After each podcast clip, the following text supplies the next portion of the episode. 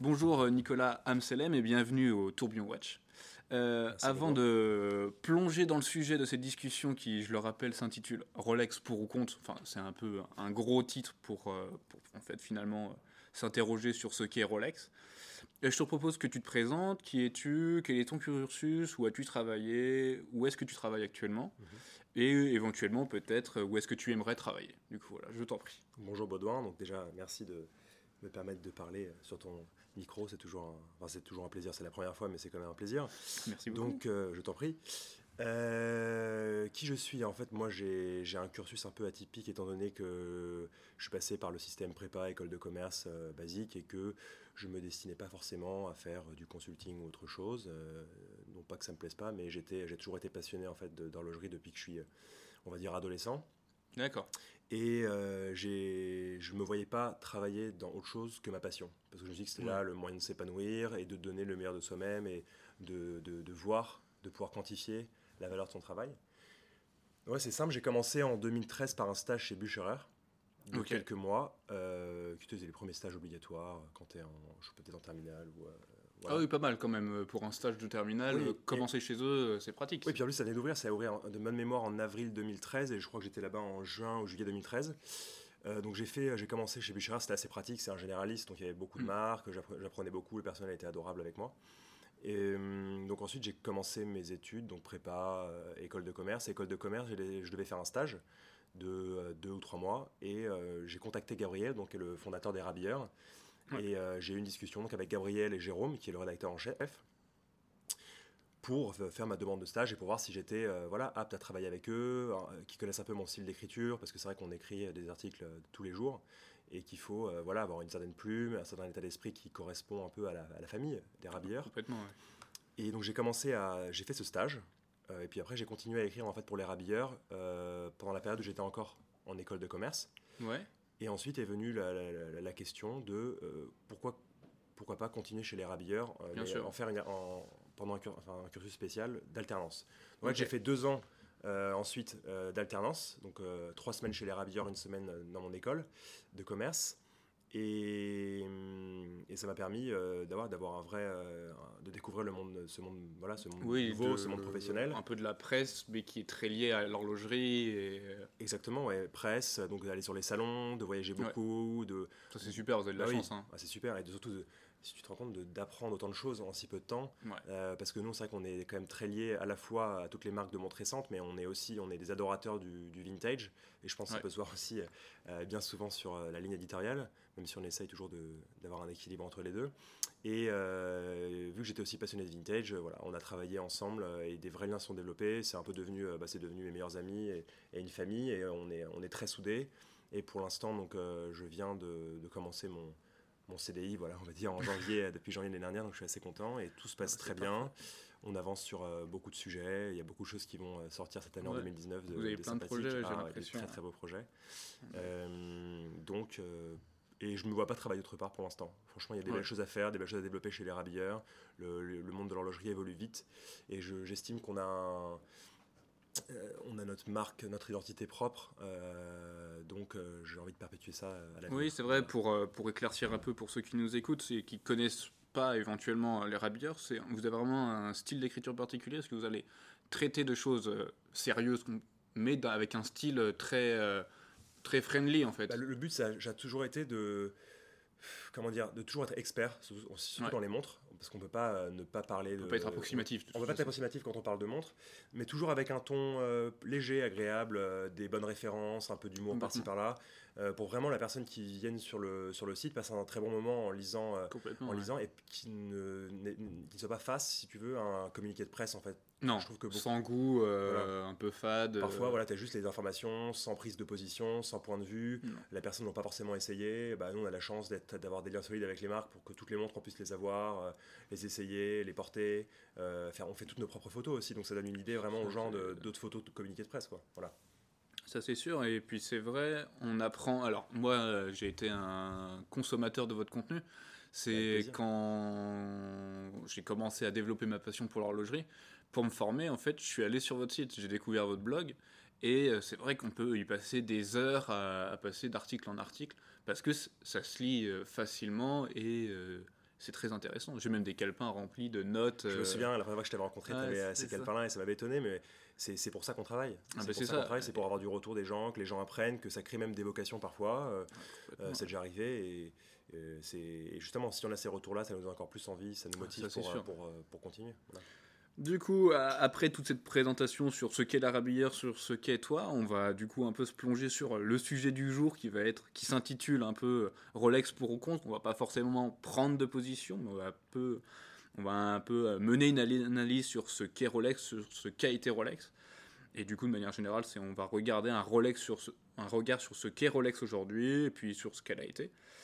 Euh, j'ai constaté un peu, si on regarde, euh, que actuellement dans le monde horloger, qui présente des, nouveautés un peu chaque année, on voit toujours des nouveautés. Euh, là, il y a qui, vient, BAL qui arrive bientôt, le SIHH qui s'est terminé. Exactement. Il y a bon, Richard Mille qui a sorti des choses, il y a beaucoup de. Il y a Ulysse Nardin aussi, enfin, les trois quarts des maisons en fait. Ils ont tous, 100% des maisons ont sorti des choses, parce qu'aujourd'hui, arriver au SIHH sans nouveauté ou arriver à BAL sans nouveauté, c'est perdre un avantage compétitif. Donc les marques, c'est toujours plus d'envoyer de, de, la nouveauté. Euh, euh, donc que ce soit un cadran ou une nouvelle montre, hein, j'entends, mais euh, bien sûr.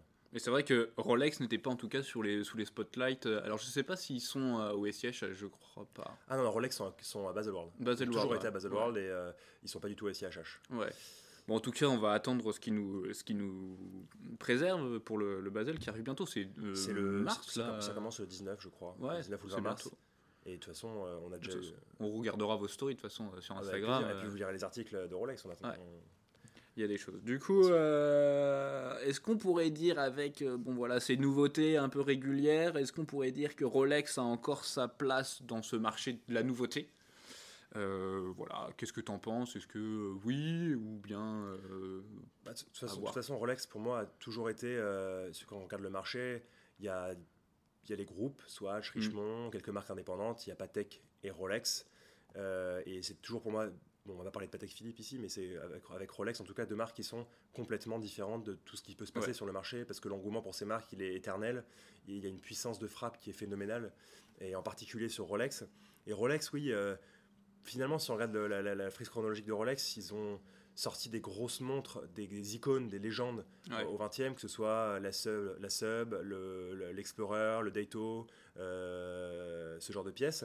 et ils les ont fait évoluer. Voilà, euh, si tu prends la référence GMT Master, ils ont commencé avec 65-42, après c'est 75 avec des petites différences, plus de netback elite, des, des, différences dans les mouvements. Et puis aujourd'hui, finalement, l'année dernière, ils ont fait un très très gros lancement qui a, qui a très bien marché sur la nouvelle GMT Master la GMT Master 2, euh, en, essayant de reprendre les codes du passé, le bracelet jubilé, euh, évidemment la lunette Pepsi, et c'est aussi qui a créé de l'engouement chez les gens.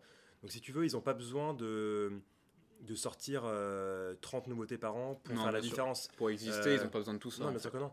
Ils sortent, évidemment, il y a quelques nouveautés. Il y a toujours sur les digest des changements de cadran, des certissages plus ou moins intéressants.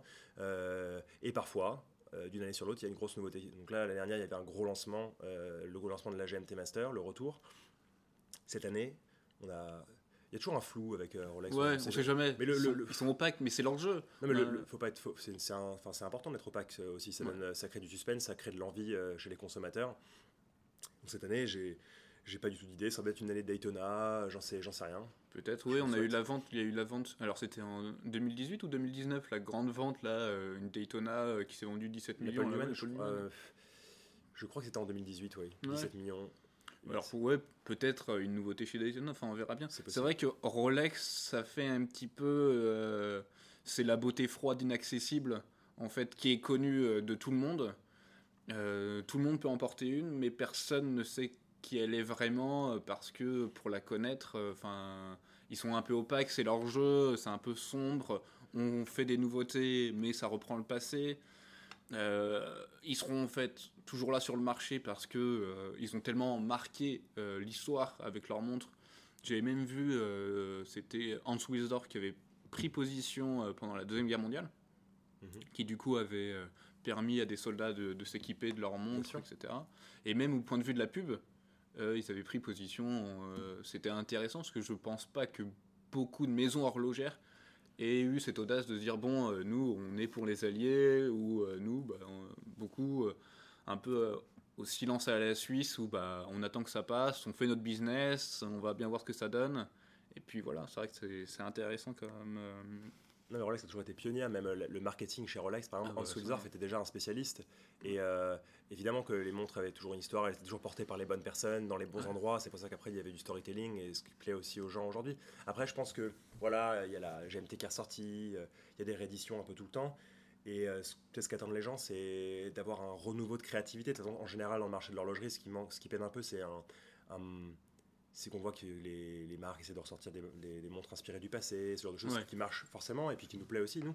Mais je dirais qu'il y a un moment, le moment va arriver où il va falloir vraiment renouveler, faire des nouveaux modèles euh, en accord avec le 21e siècle, en accord avec euh, ce qu'apprécient les consommateurs aujourd'hui aussi et pas, parce que une marque doit rester ce qu'elle est et garder son identité sans se vendre pour, des consommateurs, pour vendre à des consommateurs. Donc euh, c'est aussi ça qu'on attend euh, de plus en plus. On va voir si Rolex est capable de le faire. Euh, oui, c'est sûr. C'est vrai que, bah, comme tu disais, en fait, leur nouveauté, c'est pas vraiment des nouveautés, c'est des rééditions. Oui, c'est des rééditions. en fait, c'est vraiment toute la tradition, la puissance de frappe de l'héritage de Rolex, avec les, la modernité, le spiral parachrome, le, le, quelques changements sur le bracelet, définitions différentes un peu sur, les, sur, certains côtés de la boîte. Euh, euh, non, c'est vraiment, euh, oui, 70 heures de réserve de marche sur la dernière GMT Master, c'est quand même mm. assez, pas mal. Assez, bien. Et voilà, c'est juste vraiment apporter le, plus de modernité possible, et le plus de technicité, ce qu'on peut voir aujourd'hui mm. avec tous les procédés antimagnétiques qu'on qu'on peut exister, le, avec enfin, le silicium, etc. Et toujours en, gardant l'héritage et l'identité de Rolex. C'est vrai, ce qui est intéressant, c'est que Aujourd'hui, on voit surtout que les, maisons, et puis on peut dire aussi Rolex, c'est euh, on a des avancées techniques, mhm. mais comme tu disais, euh, bah, le marché il évolue, les consommateurs évoluent aussi. Et euh, est-ce que cette éternelle réédition de modèles des années 50, bah, finalement, peut continuer à perdurer ou, comme tu disais, bah, finalement, à un moment ou à un autre, il va falloir faire un peu une analyse. Bah, je pense qu'il faudra faire, faudra renouveler sa créativité, mais après, si tu regardes aujourd'hui, franchement, ça cartonne. Hein. Euh, les attentes pour la nouvelle GMT. Euh, ah, ça c'est sûr. N'arrête pas de s'étendre, mais il y a du désir, il y a plein de demandes. Donc pour l'instant, euh, j'ai pas, pas particulièrement de peur, mais je j'aimerais bien voir à un moment quand même que les marques se, commencent à prendre position sur des, des, nouvelles des, des, nouvelles lignes, des nouveaux des modèles qui sont radicalement nouveaux. je suis d'accord avec toi. Hein. En accord avec l'entité de la marque et aussi le, 21e siècle. Quoi. Ça c'est vrai que c'est euh, bah, peut-être que Richard Mille l'a un peu fait avec euh, ces, nouvelles montres là, un peu bonbons euh, fluorescents là. Oui, après bon, Richard Mille c'est encore pareil, c'est comme Rolex et Patek, ce sont des marques qui sont complètement à part et qui ont des, cibles de clients complètement à part. C'est-à-dire que bon, tout le monde peut critiquer les bonbons qu'a mis Richard Mille sur ses cadrans, mais les, les, les, clients l'adore et euh, avait envie de ça en fait. Bah, bien sûr. Donc ça leur plaît et voilà, nous, ça peut peut-être pas nous plaire, mais euh, en tout cas le client final, le client, la target de, de Richard Mille, ça lui plaît et c'est le principal aussi quoi. Est-ce qu'on peut dire que euh, moi j'ai un peu une approche sur l'horlogerie et je trouve très intéressant les, les, les, maisons ou les marques qui sont conceptuelles, genre MBNF, Urwerk, etc. Pour avoir une analyse du marché global et essayer de voir un peu ce que, ce que le marché nous préserve et comment on pourrait se positionner, c'est avoir cette analyse en fait, tu analyses les maisons classiques en mode d'accord, il y a des rééditions, etc. Et tu analyses après des, euh, des, montres, euh, des maisons conceptuelles. les horlogers indépendants, quoi. Ouais, les horlogers indépendants. Et tu dis, tiens, finalement, il y a telle chose et telle chose qui marche, qu'ils ont fait ça, ils ont réussi à avoir cette créativité-là. Comment les, montres, les maisons classiques pourraient en fait euh, s'adapter Après, MBNF, par exemple, ou même Urwerk, c'est comme des marques, ou comme HYT, c'est quand même des marques très conceptuelles et très. Enfin, qui pousse la technique à l'extrême. Ouais. ça, ne peut même pas être comparé, je pense, aux maisons horlogères classiques, non, non, qui vont quand même continuer à faire du classique, tout en gardant leur ADN. Mais je veux dire, après, quand tu regardes les, les, inventions de MBNF ou euh, HOIT, c'est je trouve que c'est super inventions, ou même d'autres horlogers indépendants, mais ça doit vraiment être dissocié du, du marché. Ah oui, ils sont, ils sont pas du tout, ils sont pas dans le marché euh, des grosses maisons, etc. Du marché non, classique. Leur but, c'est, ils, ont vraiment leur, euh, c'est vraiment des purs créateurs. C'est comme un créateur de mode qui, qui vraiment voudrait euh, retrouver toute son identité dans, dans ce qu'il fait, mais, euh, mm. mais, mais, il est entier dans sa conception des choses et il veut plaire, pas forcément au plus grand nombre, tout c'est pas son but, son but c'est de plaire, c'est de, de, faire ce qui lui fait plaisir et euh, de toucher une cible, même niche, qui sera en adoration devant ses mondes. Voilà. Ça c'est sûr. Il y avait aussi une question qui, qui me trottait dans la tête, c'est, je vois les gens, il y a il y a toujours des gens qui achètent des Rolex. Ouais. On voit toujours, je sais pas combien ils en vendent par jour, même euh, peut-être une dizaine, on n'en sait rien. Dans le monde, euh, beaucoup. Euh, à partir du moment où on estime qu'ils vendent à peu près un million de, de montres par an, bon, c'est pas mal. Ouais, pas mal de monde par jour. Ouais, ça fait pas mal de montres par jour. Euh, finalement, en fait, euh, quand, on ach- quand on achète une Rolex aujourd'hui, alors je dis bien une Rolex euh, genre neuve, tu vas dans une boutique, etc., Mhm. t'en achètes une. Est-ce que nous, en tant que consommateurs, en fait, ou le consommateur lambda, essaierait pas d'acheter en fait euh, ce qu'était Rolex dans la décennie passée, en fait, dans les années 50, cette montre un peu mythique. euh, on avait des super, euh, des super euh, pubs où on voyait des gens qui montaient le Kilimanjaro, c'est ça? Non, c'était euh, l'Everest. ah Ouais, l'Everest, euh, la traversée de la Manche, etc. Enfin, porter une Rolex, c'était euh, se montrer baroudeur, quoi. C'est en ça que Rolex était puissant, c'est justement avec cet av- c'est Hans Wilsdorf qui était en fait marketeur euh, avant l'heure, Ouais. avant toutes les autres marques, franchement. Et euh, donc, quand tu voyais euh, que Mercedes avait euh, traversé la Manche à la nage, bon, elle a mis plusieurs fois en vérité à le faire, et puis la dernière fois, elle n'a pas vraiment réussi. Mais ça donne forcément envie de porter la montre. Quand tu vois l'expédition sur l'Everest euh, et euh, dans l'équipage, il y avait quelques Rolex, forcément, ça donne envie de porter la montre. Et euh, alors, je dirais qu'il y a plusieurs types de personnes aujourd'hui, c'est-à-dire que le client qui va rentrer dans une boutique Rolex pour s'acheter du récent et du neuf, soit c'est une personne qui c'est justement ce qui, ce qui ternit un peu la marque Rolex aujourd'hui, c'est que on dit que souvent les gens achètent juste ça parce qu'il y a la couronne dessus, que c'est prestigieux, euh, euh, et qu'ils font pas vraiment attention. C'est juste euh, voilà, on achète parce que euh, C'est un nom. je- et- voilà, c'est le nom et je sais pas vraiment ce que j'achète, mais je l'achète. Donc ça, Ouais. c'est une typologie des clients. L'autre typologie de clients, c'est euh, en effet, j'adore l'image que renvoie Rolex par rapport à son histoire, par rapport aux personnalités qui les ont portées. Et donc, je, par exemple, Daytona, voilà, si, si tu veux un peu avec l'histoire, même l'histoire de, la- de l'Apple Newman, ou même l'histoire de, la création de la Daytona au départ, qui a été très liée au sport automobile ouais. ouais, tu as vraiment envie de porter ça. Et euh, j'ai toujours cette anecdote en fait assez amusante d'un ami, enfin une connaissance plutôt, qui était venu me voir en, quand j'étais en classe prépa et qui avait acheté une Datejust et qui vient me voir en me disant Ah, toi tu connais bien les montres, euh, j'ai une petite question par rapport à la montre, est-ce que tu sais euh, quand est-ce que je dois changer la pile? C'était une Datejust automatique évidemment. Et donc là j'étais déçu, je lui ai dit Bah écoute, c'est une montre qui est automatique, je sais pas, est-ce que. Enfin, c'est le détaillant qui te l'a vendu, est-ce qu'il t'en a parlé? Non, en fait, voilà, il est arrivé dans la boutique, il savait ce qu'il voulait, euh, le détaillant a fait son boulot, il a vendu la montre et lui il était content avec sa, sa Rolex. Et, mais voilà, il sait pas ce qu'il y a dedans, c'est un peu dommage. Euh, donc c'est un- une typologie de, de client qui fait partie euh, de la marque et je trouve qu'il ternit un peu son image, mais franchement c'est pas. Ouais, c'est- de toute façon, grave, hein. toutes les, les grosses marques bien connues ont ces, ont ces genres de consommateurs-là. Bien sûr, bien sûr, mais chez Rolex en particulier, il y a- il y a quand même une aura, enfin il y a quelque chose autour de Rolex. C'est-à-dire que Mm. Combien de fois euh, ça m'est arrivé d'être d'arriver quelque part euh, avec une Rolex au poignet et que tout de suite euh, il y a quelqu'un qui dit ah tu portes une Rolex, non je sais pas, je trouve ça un peu vulgaire machin. Et, et tu lui dis bah écoute argumente s'il te plaît. Ouais. Et bon souvent il n'y a pas d'argument et quand il y a des arguments ils sont nuls et bidons. Et à ce moment-là, euh, il faut juste euh, apprendre à la personne. C'est un manque d'éducation en fait. Les gens ont vu, la- ont, ont trop regardé la télévision. euh, ils ont vu une fois que le président Sarkozy avait deux- trois Rolex. tout de suite, c'est devenu le président des etc. Enfin, Ouais. c'est un engrenage assez, assez simple hein, et euh, assez facile. Mais je veux dire, euh, la marque Rolex, c'est très belle et je veux dire, faut pas juste la détériorer parce que euh, quelques clients font ça. Non, c'est vrai qu'ils ont réussi à, à garder, à se construire une aura grâce à Hans Wilsdorf, euh, marketeur avant l'heure, et après à maintenir cette aura-là. Et maintenant, ils en bénéficient pleinement. C'est comme l'entraînement d'un grand sportif, il remporte ses compétitions, bah bravo quoi. Voilà, il y, y voilà, y a y des typologies de clients, euh, Ouais. mais la marque reste belle. C'est sûr. ouais. Mais après, moi, j'avais. euh, c'est un peu, un peu technique, mais euh, de nos jours, en fait, les montres sont faites pour rester euh, neuves. Quand tu achètes une montre maintenant, euh, tu sais très bien qu'il n'y aura pas une patine qui va se faire parce qu'on a mis tout ce qu'il fallait pour que la, la couleur ne change pas, etc.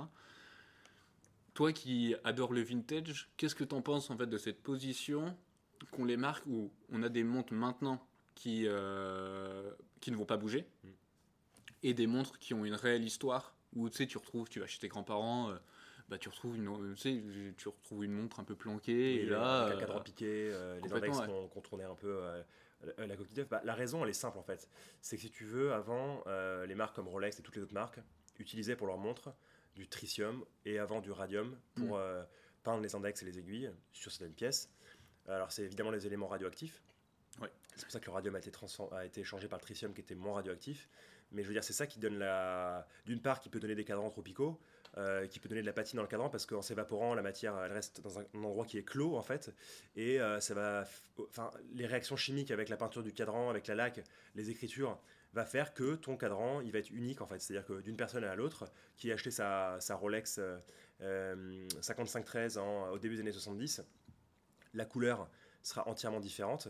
Et voilà, c'est une montre unique. Et en plus de ça, si tu veux, aujourd'hui, on ne peut plus utiliser de tritium, c'est un élément radioactif. Euh, oui, non, hein, ça n'a pas changé. Donc, en fait, on utilise du super, super luminova, ça marche très bien. Mais en effet, ta montre ne se patinera plus comme avant. En tout cas, à l'intérieur du cadran, c'est impossible parce que c'est des éléments qui bougent pas. Mais elle, pourra se patiner à l'extérieur, c'est-à-dire que ta montre, à force de l'emmener dans des endroits, de la mettre par-ci, par-là, sauf si tu la manipules H24 avec des gants, mais ce qui n'est pas forcément euh, intéressant et ni sexy, euh, la montre va prendre une patine tout de même, le, cadran sera un peu limé. Bah, je veux dire, on utilise des matériaux aujourd'hui qui sont. On veut que les montres soient le plus robustes possible, on veut que le saphir soit enrayable et il est enrayable. Donc finalement, la montre, elle va, à moins de la, de la faire tomber d'une montagne, elle va pas prendre beaucoup de chocs, elle va pas, prendre, elle va pas être très abîmée. Donc voilà, ça en fait, tu le retrouveras jamais, mais pour des raisons quand même assez. Euh, euh, cruciales de pas de radioactivité dans les montres. Euh, oui, non, il faut éviter. Voilà. En plus, voilà, ça a des répercussions sur la santé aussi, je crois que. Bien sûr, et même si même le siltricium aujourd'hui a on, porte aussi aujourd'hui des montres qu'on nutritium, j'en porte. Ça me tue pas, mais euh, au niveau des normes, tu ne peux pas. Non, bien sûr. Voilà. C'est pour ça qu'aujourd'hui, évidemment, les montres ne se patineront plus comme avant.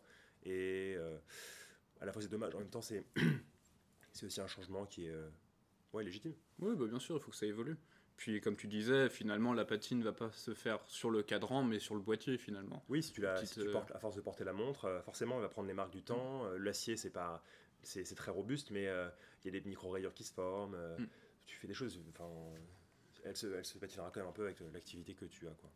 Et est-ce que tu aurais une petite histoire que tu aurais pu vivre ou qu'on t'aurait raconté sur la découverte d'une Rolex ou un petit truc Je crois que la dernière fois qu'on s'était rencontrés, ça remonte, euh, tu m'avais raconté que tu avais un ami ou une amie qui avait découvert une Breguet sur le bon coin, super bonne affaire pour rien du tout.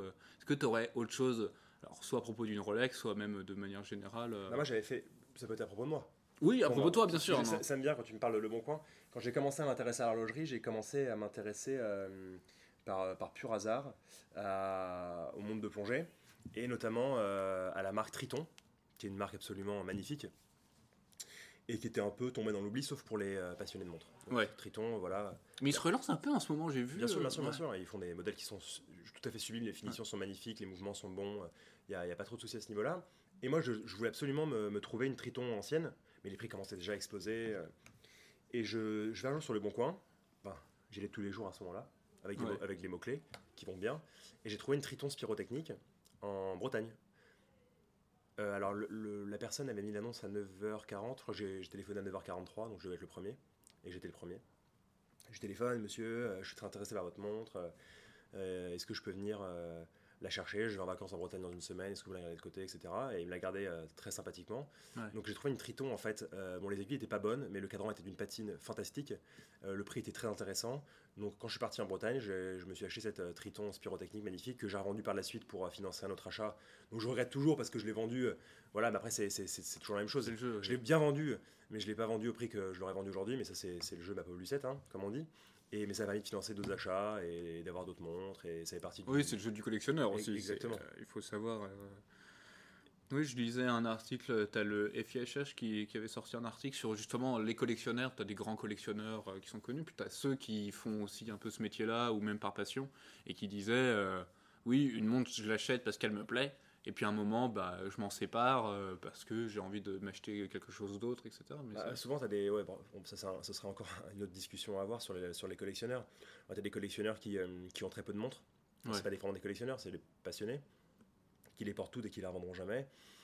Tu as des montres comme ça dans les collections. Quand tu les achètes, tu sais euh, que dans ma collection, je sais que j'ai des montres qui bougeront jamais et j'ai des montres qui bougeront potentiellement. Pour mm. l'instant, ça va, j'ai pas forcément besoin ni envie de les revendre, mais ça se passe plutôt comme ça. Ouais. Euh, du coup, euh, après avoir parlé de tout ça, est-ce qu'on pourrait dire que Rolex, c'est une maison, maison horlogère euh, comme les autres?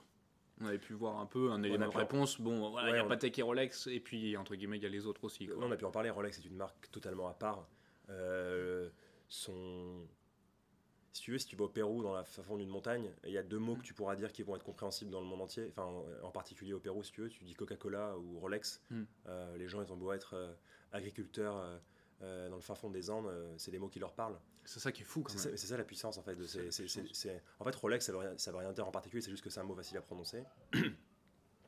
C'est pour ça qu'il a été, que la marque a été nommée. ça vient de Rowling, que ça fonctionne. J'avais vu. Il y, a différents points de vue et d'autres disent que justement, comme on a, on a pu dire que Hans Wilder était un peu marketeur à l'avance, il a voulu un nom qui se prononce dans toutes les langues en fait. Ouais, Rolex, ça se prononce dans toutes les langues. Mais je crois que c'était aussi une époque où justement on avait, alors la Première Guerre mondiale se finissant, c'est à ce moment-là où il y a eu le changement de nom. Et ces montres s'appelaient Wilsdorf, de son nom. Mhm. Et bon, vendre, vendre des montres euh, avec un nom allemand, à ce moment-là, c'était pas euh, un, peu plus, un peu compliqué.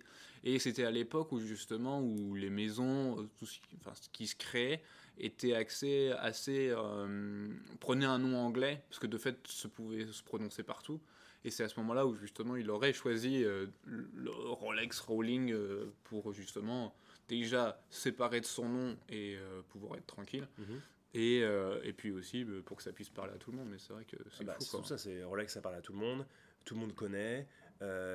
beaucoup de personnes ont envie de s'en acheter pour des bonnes ou des mauvaises raisons, et peu importe, pour des bonnes ou des mauvaises raisons.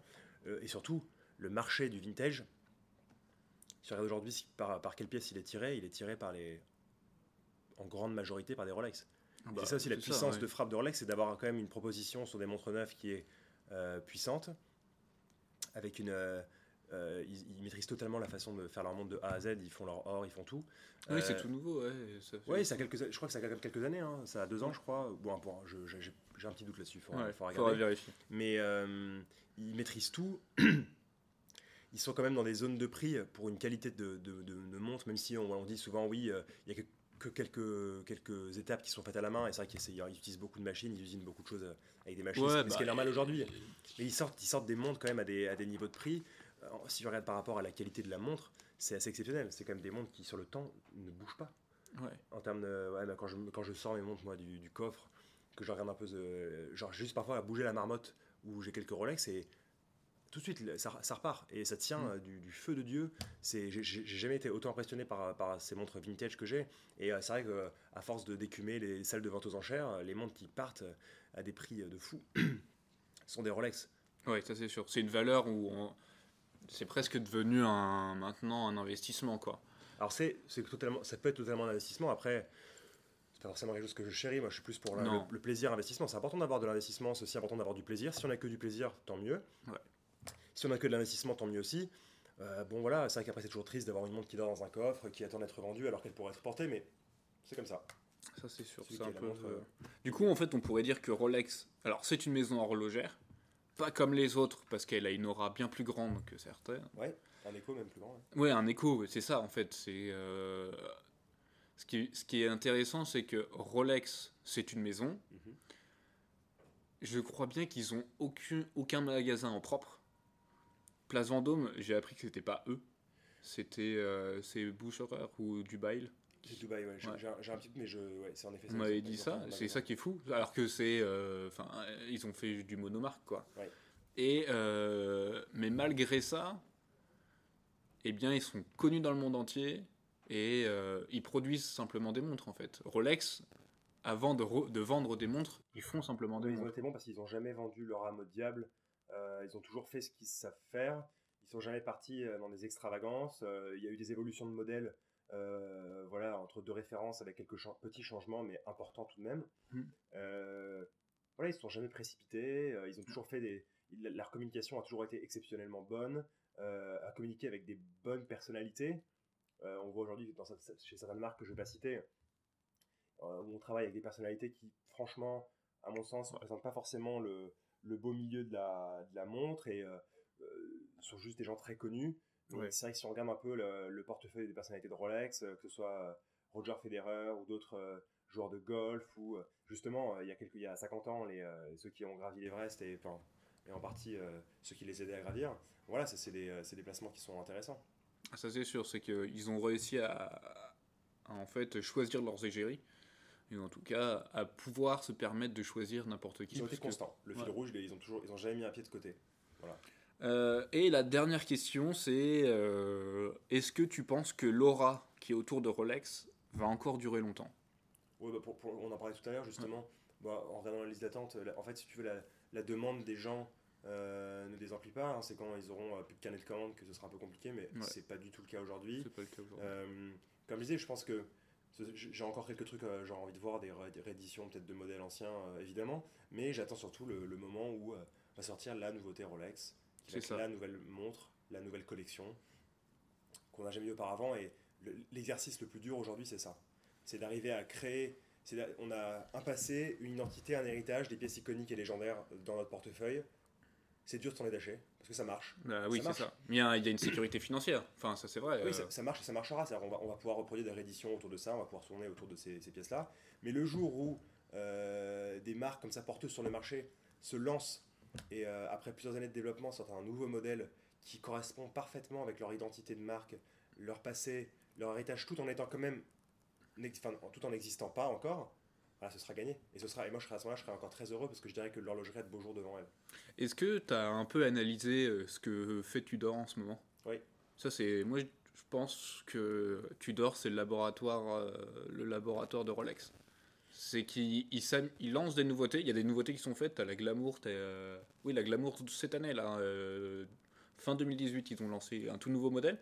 Ils sortaient un peu de nulle part je, trouve. Bon, après, euh, c'est aussi un autre sujet de discussion. Après, enfin, je trouve pas mm. forcément que le nom glamour soit hyper. Euh, non, mais tu tentes, tu vois. Tu, tu tentes, après, il faut, faut, prendre plus peut-être de temps pour, euh, avant de tenter. Mais disons que, pour, même, même moi, en fait, dans Tudor, je suis assez content de voir que c'est plus quand même.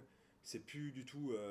c'est plus on prend la boîte de la sub, on met un mouvement et Non, bien sûr, ouais. C'est, voilà, ils ont quand même réussi, Tudor, à avoir une superbe identité de marque. Faut pas non plus qu'ils s'éloignent trop de, de, de, ça. mais ça, moi, le dernier lancement que j'ai adoré, c'est la Tudor 58, plus fine, plus petite, qui était franchement superbe. Euh, et le, chrono aussi que j'ai bien apprécié, même si. Ah, il est sympa, j'ai pu l'avoir au poignet. Euh, c'est sympa, ouais. C'est vrai, il y a beaucoup de gens qui font forcément, c'est un peu un mix de plein de choses que fait Tudor.